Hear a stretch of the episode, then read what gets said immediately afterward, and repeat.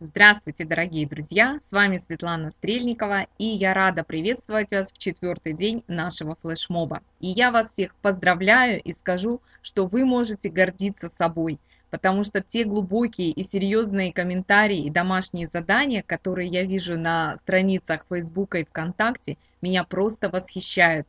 Я вижу, сколько усилий и времени вы посвящаете себе и такой глубокой работе. И я решила дать вам больше, чем я обещала. Сегодняшний подкаст, он дополнительный. Я решила более подробно и глубоко рассмотреть вопрос наших отношений с близкими родственниками, когда мы хотим э, сформировать и создать в себе новые привычки. И таким образом вы, э, вы получите не 6, а 7 подкастов. И в последний день мы с вами встретимся на открытой онлайн-встрече, которая будет посвящена, посвящена константам здоровья, то есть некоторым показателям здоровья, на которые нам нужно обращать внимание и, и понимать, мы движемся в сторону здоровья или от него, или наш путь немножко нарушен. Итак, Переходим к нашему, к теме нашего сегодняшнего э, подкаста. Итак, наше близкое окружение – это те люди, которые либо живут с нами, либо мы с ними очень часто встречаемся. Наши мужья, жены, дети,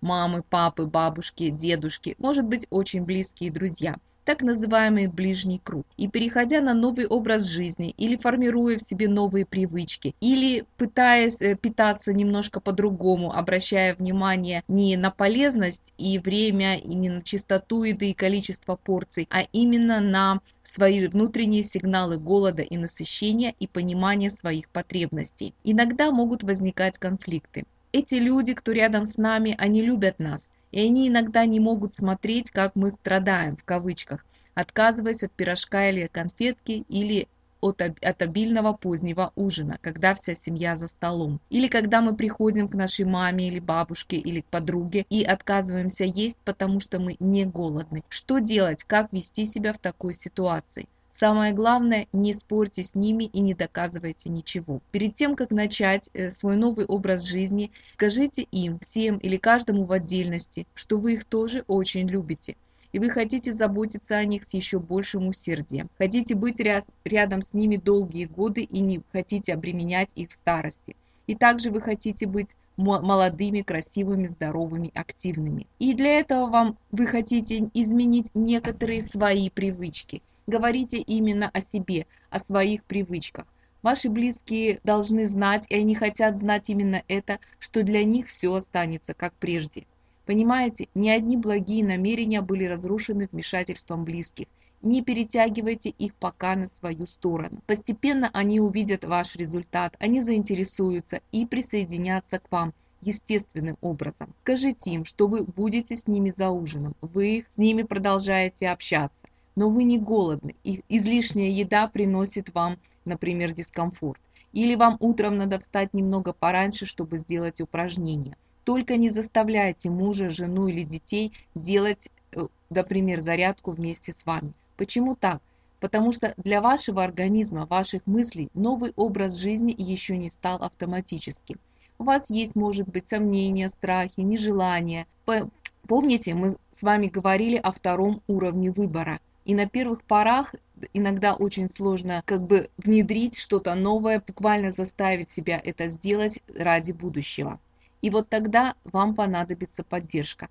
Так и скажите своим близким, что вы ждете от них поддержки или как минимум молчаливого согласия. Поверьте, это очень-очень важно. Не спорить, не доказывать, не обращать свою веру. Пока у, окружай, у окружения больше аргументов против изменений, и пока на ранней стадии эти аргументы их аргументы и ваш прошлый опыт сильнее. Не добавляйте себе трудностей. Если все вам будут говорить, что это ерунда, ничего у тебя не получится, я тебя и так люблю, ты уже не молодая, зачем тебе худеть, ты хорошо себя чувствуешь, у тебя же ничего не болит, ты и так здоровая, молчите, не спорьте и молча делайте свой овощной салат. Или скажите, я знаю, ты меня любишь, заботишься обо мне, я тоже тебя люблю.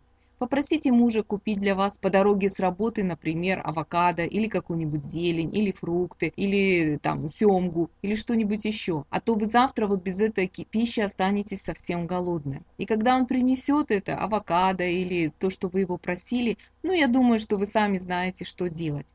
Или попросите маму сварить вам овощной супчик, а то вечером вы останетесь голодная.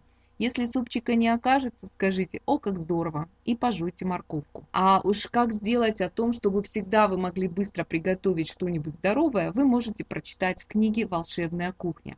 Да, с родственниками придется проявить любовь, уважение, терпимость, а также настойчивость, смелость и чувство юмора. Не бойтесь проявлять эту смелость. Второй, более дальний круг – это наши коллеги и друзья. Теми, с кем мы встречаемся, может быть, и каждый день, но они не настолько оказывают на нас влияние и не настолько, может быть, важны для нас. С близкими друзьями можно действовать по той же схеме, что и с родственниками. А вот если вы с такими близкими друзьями видитесь редко, то они будут шокированы вашими результатами и говорить уже ничего не придется. А вот коллеги, с кем вы ежедневно пьете чай и обедаете, с ними, возможно, придется как-то переговорить. Возможно, иногда нужно поговорить с начальником, что у вас будет перекус, или вам нужно выйти отдохнуть, вам нужно прогуляться, например, до обеда и после обеда. Вам нужно всего 10 минут. Если он соберется вам отказывать или запрещать, скажите со своей стороны, что ведь есть те, кто выходит покурить или поговорить по телефону, или попить чай, а вам нужно просто выйти и прогуляться. Заверьте его, что ваша работа не пострадает, а работоспособность и энергичность повысится. Так что это на самом деле в его интересах. С более посторонними людьми молча вообще лучше не объясняться.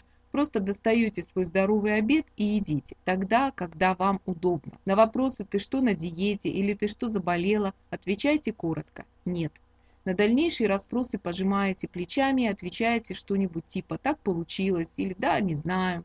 Вы знаете, постепенно они, люди как бы такие, одни от вас отстанут, и вам не придется тратить на это свою энергию и время. Если вас зовут пить чай, например, после обеда в офисе, это очень принято. Сначала удостоверьтесь, что вы действительно хотите этого. И хотите ли вы действительно поесть или попить этот чай. И есть ли у вас та пища, которую вы любите и которую вы хотите. Если вы не голодны, и если вы не хотите есть то, что лежит на столе, то так и скажите или сделайте вид, что вы заняты. И поверьте, когда внутренний баланс вашего организма изменится, вы совершенно спокойно будете отказываться вот от таких незапланированных перекусов и переедок, которые, например, вам совершенно не нужны. Итак, поэтому домашнее задание. Поговорите с родственниками, выясните их мнение на, из, например, на некоторые изменения рациона. Поговорите о том, что вы планируете стать более красивой, молодой, здоровой, энергичной, активной. И поэтому вы внесете некоторые изменения в свой рацион, если вы это планируете, или в свой распорядок дня если вы это планируете. А, например, если вам нужно поговорить с начальником по поводу перекусов или как-то организовать свое рабочее место по-другому, то тоже сделайте это или запланируйте на ближайшее время и поделитесь своими домашними заданиями. Сейчас я с вами прощаюсь. До завтра в наш пятый день флешмоба. Здоровье в подарок. Пока-пока. С вами была ваша Светлана Стрельникова.